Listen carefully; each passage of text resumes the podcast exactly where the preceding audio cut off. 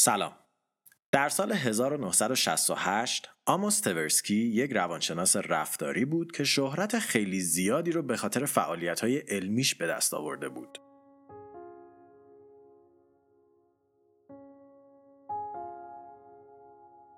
متولد سال 1937 و قهرمان جنگ، تورسکی یک نابغه تمام ایار بود. به شکلی که هر کسی که اونو می‌دید یا باهاش حرف می‌زد از دانش همه جانبه اون درباره همه چیزهای جهان کف می‌کرد. اون تا حالا در هیچ بحث و اختلاف نظر علمی شکست نخورده و بلد بود که چطوری حرف خودش رو به کرسی بنشونه و به خاطر همین از کلکل کردن با آدما خیلی لذت می‌برد. اگه اینا برای اینکه عاشق این پژوهشگر بشین کافی نیست باید بگیم که اون آدمی سوپر سرخوش بود روی کردی مثبت و خوشبینانه به زندگی داشت و همیشه بهترین خروجی رو برای هر کار متصور می‌شد. چرا که معتقد بود که انسانهای بدبین هر اتفاق بد رو دو بار تجربه می‌کنن. یه بار توی ذهنشون و بار دوم وقتی که ماجرا واقعا اتفاق میافته. تورسکی جغد شب بود و حتی جلساتی که با دانشجویان دکترای خودش داشت رو نصف شبها به صرف یک لیوان چای میذاشت چون که اینطوری کسی مزاحم حرف زدنشون نمی‌شد. تورسکی کار خودش رو به عنوان یک روانشناس ریاضیاتی شروع کرد چون از چرت و احساسی و روحی روانشناسی خوشش نمیومد. اون از اینکه روح انسان رو با جوهر قلم مقایسه کنه یا برای خواسته های انسانی هرم بکشه متنفر بود و می‌گفت که توصیف ویژگی های رفتاری انسان ها با مثال و نمونه مثل کلاهبرداری میمونه. پس موقع انتخاب رشته رفت سراغ چیزی که با تمام وجود درکش می‌کرد. اعداد. روانشناسی ریاضیاتی یه رویکرد خاص در پژوهش‌های روانشناسیه که در اون ادراک، شناخت و حتی فرایندهای رفتاری با استفاده از مدلسازی های ریاضی درک و تحلیل میشن. در خلاصه ترین شکل ممکن روانشناس سعی می‌کنه بین یک یا چند محرک خاص با یک یا چند رفتار مرتبط یک مدل ریاضی ایجاد کنه که بتونه ارتباط اونها رو به بهترین نحو کم می‌کنه. تبرسکی هم در روانشناسی ریاضیاتی و استفاده از اون در بررسی فرایند تصمیم گیری انسان ها به مهارت کامل و درجه استادی رسیده بود. اون توانایی زیادی در دیدن مسیرها بین محرک و رفتارها داشت و می‌تونست اونها رو به کمک فرمولهای بسیار پیچیده تحلیل و حتی ساده کنه. به جز این اون بسیار با برنامه منظم و وسواسی بود به شکلی که دفترش همیشه برق می‌زد و روی میزش چیزی به جز یک دفتر یادداشت اتود و پاکن دیده نمی‌شد. درست برخلاف دکتر کانمان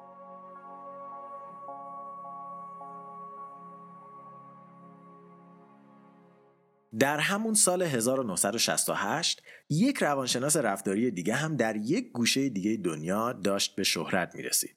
اون که در کودکی درگیر جنگ جهانی دوم شده بود و خانوادش به جز پدرش از نژاد یافتگان جنگ بودن نقطه مخالف تورسکی بود اون صبحهاش رو با نگرانی های مختلف شروع می‌کرد و معتقد بود بدبینی روی کرده بهتریه چون همیشه آدم خودش رو برای بدترین نتیجه ممکن آماده می‌کنه و هر اتفاقی بیفته از اونی که تو ذهنش بوده بهتره بدبینی کانمان اونقدر زیاد بود که روی خودش و کارش هم تاثیر گذاشته بود. اون همیشه نسبت به خروجی کاراش بدبین بود و برای تحقیقاتش ارزش زیادی قائل نبود و همین سرعت پیشرفتش رو کند کرده بود. به جز این اون خیلی خیلی خیلی نامنظم بود. دفتر کانمان همیشه شلوغ و پر از کاغذهای درهم و کتابهای مختلف بود که روی هم انباشته شده بودند. برخلاف تورسکی کانمان فرایند بینایی رو بررسی می‌کرد و تخصصش روی این شاخه از مغز بود شاخه ای که تفاوت زیادی با کار تورسکی داشت همونطور که گفتیم تورسکی یک روانشناس ریاضیاتی بود پس اتفاقات و تصمیم ها برای اون مطلق بودند یه محرک اطلاعات جدیدی رو در اختیار فرد قرار می‌داد و فرد با اون اطلاعات یک تصمیم مستقل و منطقی می گرفت. اما اطلاعات برای کانمان کاملا نسبی و درک و تحلیل های مغز کاملا جانبدارانه و بر اساس پیش دانسته ها و برداشت های فردی بود. برای کانمان یک سایه در یک زاویه خاص در صحرا می‌تونست تدایی کننده سراب باشه در حالی که در شاخه کاری تورسکی همچین اشتباهی غیرقابل توجیه بود اما در سال 1969 عجیب ترین اتفاق ممکن بین این دو انسان رخ داد و بین این دو پژوهشگر متفاوت با شخصیت های کاملا متضاد یکی از شگفتانگیزترین دوستی ها و همکاری های تاریخ علم شکل گرفت. در تابستان اون سال آوازه شهرت تورسکی این دانشمند سرخوش و بیخیال به گوش کانمان رسیده بود. پس اون تصمیم گرفت که از این روانشناس ریاضیاتی دعوت کنه که به عنوان سخنران میهمان در کلاسش حضور پیدا کنه. تورسکی هم که چیزهایی درباره تحقیقات و پروژه های کانمان شنیده بود این دعوت رو قبول کرد و سر کلاس اون رفت. تورسکی یه ارائه درباره رفتار منطقی آدما آماده کرده بود که نشون می‌داد که اطلاعات جدید به آدما دادن فرایند تصمیم گیری اونا رو ارتقا میده و باعث میشه که انسانهای عادی بتونن منطقی و اقلانی درباره موضوعات مختلف تصمیم گیری کنن. سخنرانی تورسکی عالی بود و اون با کاریزمای خودش تونست کل کلاس رو تحت تاثیر قرار بده و درباره موضوع هیجان زده کنه. اما یه مشکل کوچولو وجود داشت. به نظر کانمان نظریه تورسکی مزخرف محض بود کانمان معتقد بود که شیوه تحقیقات تورسکی احمقانه بود و هیچ چیزی رو درباره قدرت تصمیم گیری آدما ثابت نمی کرد. نظر کانمان این بود که تصمیم گیری انسان ها مثل بینایی یه فرایند حسیه و به خاطر همین پر از اشتباهات و باگ های کوچیک و بزرگه. پس با تمام وجود به تورسکی حمله کرد و برای اولین بار در عمر این دانشمند کاریزماتیک یه اتفاق عجیب افتاد. اون در یک جدال علمی و از کانمان بدبین و ناامید شکست خورده بود. تورسکی که هنوز در شوک اولین شکست خودش بود از دوستش خواست تا جلسه بین اون و کانمان برگزار کنه و از اون جلسه به بعد این دو پژوهشگر جدا نشدنی بودن. اونها روزها و ساعتها بیوقفه به صحبت با همدیگه می پرداختن و به هیچ کس دیگه اجازه نمی‌دادن که وارد بحثشون بشه و کم کم و از درون این صحبت ها پژوهش های مختلفی شکل گرفتن. اونها سر هر جمله ساعتها بحث می‌کردن و شاید روزی یک یا دو پاراگراف نوشتن و دهها بار اونا رو بازنویسی می‌کردن.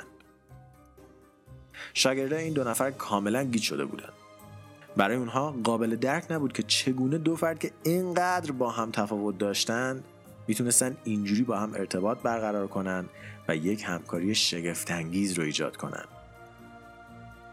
و خیلی زود پرکارترین بازه کاری هر دو محقق آغاز شد. و اینجا ما به اصل داستان می‌رسیم. تحقیقات تورسکی و کانمان سر دو موضوع اساسی بود پیشبینی و تصمیم گیری انسان ها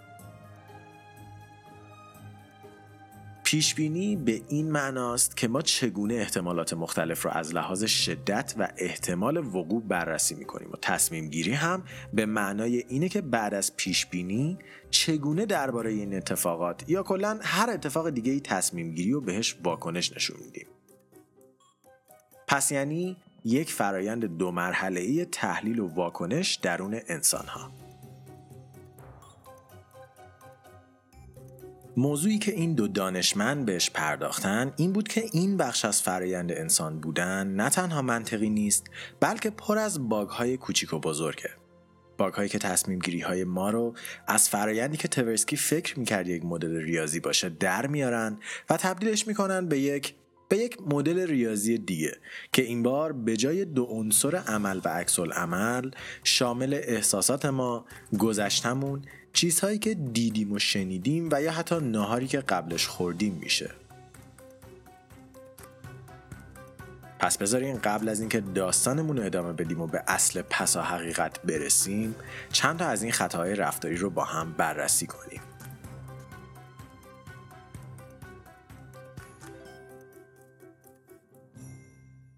انکورینگ یا اثر لنگر. شما وارد یه مغازه میشین و یه کفش رو قیمت می‌کنیم. فروشنده به شما میگه 500 هزار تومن شما می‌بینین گرونه پس میگین نمیخوامش. حالا فرض کنید وارد یه مغازه دیگه میشین و یه کفش دیگر رو می‌بینین.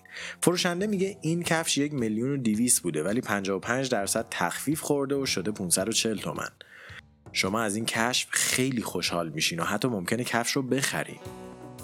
این اثر لنگر در خلاصه ترین شکل خودشه. اینکه مغز شما اولین اطلاعاتی که می‌بینه رو به عنوان مرجع می‌گیره و همه چی رو بر اساس اون قضاوت می‌کنه. کانمان و تورسکی تحقیقاتی رو انجام دادن که در اون مخاطبان رو جلوی یک چرخ شانس میذاشتن تا بچرخوننش و رندوم یک شماره براشون بیاد. بعد ازشون میپرسیدن که فکر می‌کنین چند تا از کشورهای سازمان ملل از آفریقا هستن. این دوتا جواب نسبت کاملا مستقیمی با هم داشتن و جواب شرکت کننده ها نزدیک عددی بود که روی اون چرخ دیدن. می‌بینین؟ ذهن انسان کاری نداره که اون داده از کجا میاد. صرفا می‌خواد یک لنگر داشته باشه برای اینکه جهان رو بر مبنای اون مقایسه کنه. Availability یا اثر نزدیکی؟ یکی دیگه از چیزایی که کانمان و تورسکی بهش پرداختند اثر نزدیکی بود. اینکه چجوری ما نسبت به چیزایی که بیشتر میشنویم یا می‌بینیم حساس سر میشیم. خیلی از آمریکایی‌ها این روزا فکر می‌کنن که تروریسم از بزرگترین خطراتیه که زندگیشون رو تهدید می‌کنه و به خاطر همین به سیاستهای رادیکال و یا رفتارهای شبه نجات پرستانه پناه می‌برن تا ریسک خطر رو نکنن اونا این حس رو دارن چون تلویزیون پر از خبرهای درباره گروه های تروریستی، حملات تروریستی و کلی چیز ترسناک دیگه. اما طبق آمار همون تلویزیون 55 برابر بیشتر از حملات تروریستی در سال آدم می‌کشه. ولی هیچ هیچ کس راجع به اونا حرف نمی‌زنه چون جذابیت خبری ندارن. پس طبیعتا ما حس می‌کنیم که اون وجود نداره و بزرگترین خطر زندگیمون تروریست هایی هستن که در کمین ما نشستن. اگر سگانه حافظه ما رو گوش داده باشین احتمالا می‌دونید که مغز ما اصلا حافظه خوبی نداره. پس خودش رو اینطوری تطبیق داره که چیزی که بیشتر تکرار میشه مهمتره و باید بهش اعتبار بیشتری بده. و با دنیای خبر 24 ساعته امروزی یه سری تیترها دائم تکرار میشن و اونها به ما این اثر نزدیکی رو میدن. باندوگن یا اثر واگونی آقای چالینی حتی یک کتاب دربارش نوشته. ما انسان ها موجودات اجتماعی هستیم. پس نظر جمع برامون خیلی مهمه. به خاطر همین موضوع خیلی وقتها نظر اکثریت اطرافیان رو به خودمون ارجحیت میدیم و اون رو به تصمیم خودمون ترجیح میدیم. این موضوع خیلی وقتها خوبه چون به ما کمک می‌کنه که از خطر در امان باشیم. یا بدون کالی رو سوزوندن بهترین کار رو برای خودمون انجام بدیم. چون که اگه همه دارن یه کاری رو می‌کنن پس لابد درسته دیگه. اما خیلی وقتها هم هست که این اتفاق به ضررمون تموم میشه و ما رو دچار مشکل می‌کنه. در سال 1968 خانمی به اسم کیتی جنویس در محله کوینز نیویورک توسط یک مهاجم اونقدر چاقو خورد تا جون خودش رو از دست داد. این موضوع توسط 38 ناظر مشاهده شد و هیچ کس هیچ کاری نکرد. همه اول فکر می‌کردن که این به معنای مرگ فرهنگ شهروندی و حقوق انسانی در آمریکاست. ولی تنها دلیلش این بود که همه به همدیگه نگاه می‌کردن و چون هیچ کس هیچ کاری نمی‌کرد هیچ کس هیچ کاری نمی‌کرد. اثر اجتماعی اون 38 نفر رو گرفته بود و همه فکر می‌کردن بی حرکت بودن بقیه حتما دلیلی داره. به جز این آزمایش های زیادی انجام شده که یک فرد در جمع بازیگرانی قرار می گرفته که باید به یک سال خیلی ساده جواب می‌دادن و چون همه بازیگرا از قصد این به این سال جواب اشتباه می‌دادن شرکت کننده اصلی هم اون رو اشتباه جواب می‌داده. و اما آخرین خطای رفتاری confirmation bias یا تعصب یک طرفه. فرض کنید شما معتقد هستید که گلوتن براتون بده که بد نیست. شما تنها دنبال اطلاعاتی میگردید که این حرف رو تایید کنه. پس تو گوگل search می‌کنید ضررهای گلوتن. و گوگل هم طبیعتا صفحه رو براتون میاره که نوشته گلوتن بده. پس شما بیشتر مطمئن میشین که گلوتن بده و این مسیر اونقدر ادامه پیدا می‌کنه که دیگه حتی فکر اینکه گلوتن ممکنه تأثیری روتون نداشته باشه احمقانه میشه. ماها زندگی های شلوغی داریم و فکر کردن درباره همه چیز می‌تونه مغز ما رو منفجر کنه. پس ذهن ما دنبال میانبرهایی هستش که این کار رو راحت تر کنه. در تئوری روانشناسی فرگشتی گفته میشه که منطق و تفکر ما شکل گرفته تا اهداف اجتماعیمون رو پیش ببریم کارامون رو توجیه کنیم. از گروه هایی که عضوش هستیم هم دفاع کنیم. چرا که گروه هایی که هوای همدیگر رو دارن قوی تر از گروه هایی هستن که با هم مخالفن. پس ما سراغ گروه ها و زنجیره داده هایی میریم که ما رو تایید کنن. و با سرچ هامون انتخاب کتابمون انتخاب سایتی که خبر رو ازش می‌خونیم هم بیش از پیش این بخش از ناخودآگاهمون رو تقویت می‌کنیم و بهش انرژی میدیم. اگه بخوایم بریم جلو دهها و حتی شاید صدها خطای رفتاری دیگه وجود داشته باشن که بشه راجبشون حرف زد. ولی فعلا همینا کافیه تا ما رو به عمق فاجعه هدایت کنه. فاجعه ای که در دومین قسمت از مجموعه پسا حقیقت بهش می‌پردازیم. در قسمت بعدی پادکست ما می‌بینیم که چجوری ترکیب یک شبکه مجازی چند خطای رفتاری و یک خبر دروغ پرتکرار باعث میشه که یک نفر تفنگ برداره و بره که یک سری آدم بیگناه رو به کشتن بده. و می‌بینیم که چطوری اینترنت و شرکت های اینترنتی جوری طراحی شدن که این موضوع رو به توان صد تقویت کنن. پس در قسمت بعدی پسا حقیقت با ما همراه باشید. چرا که داستان ما قرار خیلی جدیتر و خیلی خیلی ترسناکتر بشه. استرینکست توسط من رضا حریریان و شاهین جوادی نژاد تهیه و ساخته شده. برای اطلاعات بیشتر درباره پادکست می‌تونید به وبسایت ما مراجعه کنید و یا ما رو در توییتر، تلگرام، iTunes و یا هر جایی که پادکست گوش می‌دید دنبال کنید. این قسمت پادکست برگرفته از کتاب Undoing Project نوشته مایکل لویس هستش مایکل لویس پیش از این کتاب های Moneyball و Big Short رو نوشته که یکی از یکی بهتر هستن و فیلم هایی هم که ازشون ساخته شدن یکی از یکی قشنگترن. آقای لوئیس در این کتاب به داستان زندگی تورسکی و کانمان پرداخته و خیلی زیرلایه بخش زیادی از پژوهش های اونها رو هم به زبانی ساده برای مخاطبان توضیح میده. خوندن این کتاب رو به همه کسایی که به موضوع پسا حقیقت روانشناسی و حتی خیلی کلیتر علم علاقه دارن توصیه می‌کنیم. چرا که قلم آقای لوئیس شما رو جذب کتاب می‌کنه و نمی‌ذاره ولش کنید این قسمت ساخته شده با کمک تیم ترویج علم ساروس. تیم ترویج علم ساروس متشکل از جوانان علاقمند به ترویج علم از سراسر کشور فعالیت خودش را از سال 93 و با انتشار رایگان ماهنامه الکترونیکی نجومی ساروس آغاز کرد و در کنار اون با اجرای رویدادهای مختلف علمی در جهت ترویج علم و تفکر علمی در جامعه قدم برمیداره. تیم ساروس در تلاش با تمرکز به رویدادهای مختلف فرهنگی هنری و ترکیب اونها با علم تاثیرگذاری بیشتری روی عموم مردم داشته باشه و بتونه مطالعه علمی رو در سبد مصرفی خانواده ها قرار بده. تیم ساروس در دیماه سال 95 از طرف هیئت داوران اولین دوره از جایزه ترویج علم چراغ به عنوان مروج علم سال انتخاب شد. در آبان ماه سال 96 هم تونست در اولین حضور خودش در نمایشگاه مطبوعات به عنوان قرفه فعال این نمایشگاه انتخاب بشه.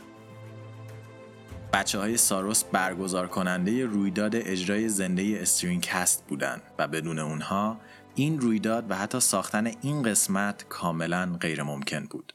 توصیه می‌کنیم حتما به صفحاتشون در رسانه های اجتماعی سر بزنید و حتما حتما ماهنامه الکترونیکیشون رو دریافت کنید و بخونید. کافیه هر جایی که هستید search کنید ساروس تیم. همچنین این قسمت به شما تقدیم می شود توسط اسنپ با اپلیکیشن اسنپ شما می‌تونید تمامی رانندگان اطرافتون رو به صورت زنده ببینید. فقط کافیه مبدا و مقصدتون رو مشخص کنید و درخواست اسنپ بدید تا نزدیکترین خودرو شما رو تا مقصد همراهی کنه. به وسیله پرداخت آنلاین و اعتباری دیگه نیازی به پول نقد نیست و شما می‌تونید به راحتی هزینه سفر خودتون رو از طریق کارت اعتباری و افزایش اعتبار حساب کاربری خودتون پرداخت کنید. اسنپ از حامیان رویداد پسا حقیقت استرینگ کست بود و اگه هنوز از سرویس های مسافربری و انتقال بسته‌شون استفاده نکردید توصیه می‌کنیم همین الان به سایت اسنپ با دوتا p.ir برین و اپلیکیشنشون رو دانلود کنید. دیگر حامی رویداد پسا حقیقت ما هم کسی نیست جز فیدیبو. فیدیبو اولین سامانه multi-platform تولید و توزیع کتاب الکترونیک و صوتی در خاورمیانه است که مبتنی بر استانداردهای جهانی صنعت نشر و با رعایت کامل قانون جهانی کپی رایت طراحی و اجرا شده. در این سایت شما می‌تونید هر کتابی که می‌خواین رو جستجو کنید و در صورت علاقه اونو به شکل کاملا قانونی خریداری و مطالعه کنید. اپلیکیشن فیدیبو کتابخان فیدیبوک ابزارهای بینهایت کاربردی برای مطالعه کتاب به زبان فارسی هن که به شما این اجازه رو میدن که با هزینه کم و با حمایت از نویسندگان، مترجمان و ناشرین ایرانی کتاب مورد علاقه خودتون رو مطالعه کنید. برای اطلاعات بیشتر می‌تونید به fidibo.com مراجعه کنید. اگه شما هم می‌خواین به جمع حامیان استرینگ کست بپیوندید در توییتر یا اینستاگرام بهمون message بدید یا برامون یک ایمیل بفرستید. و اگر هم می‌خواین در ساخت پادکست به ما کمک کنید به سایت ما برید و فرم همکاری رو پر کنید. ما از هر مدل کمک در هر شکل و شمایلی استقبال می‌کنیم. و به جز این اگه درباره این قسمت پادکست نظری دارین ما خیلی خیلی خوشحال میشیم بشنویم و بخونیمش. همین الان توی توییتر برامون بفرستینش. من رضا به همراه شاهین هفته خوبی رو براتون آرزو می‌کنم و تا قسمت بعد مراقب خودتون باشی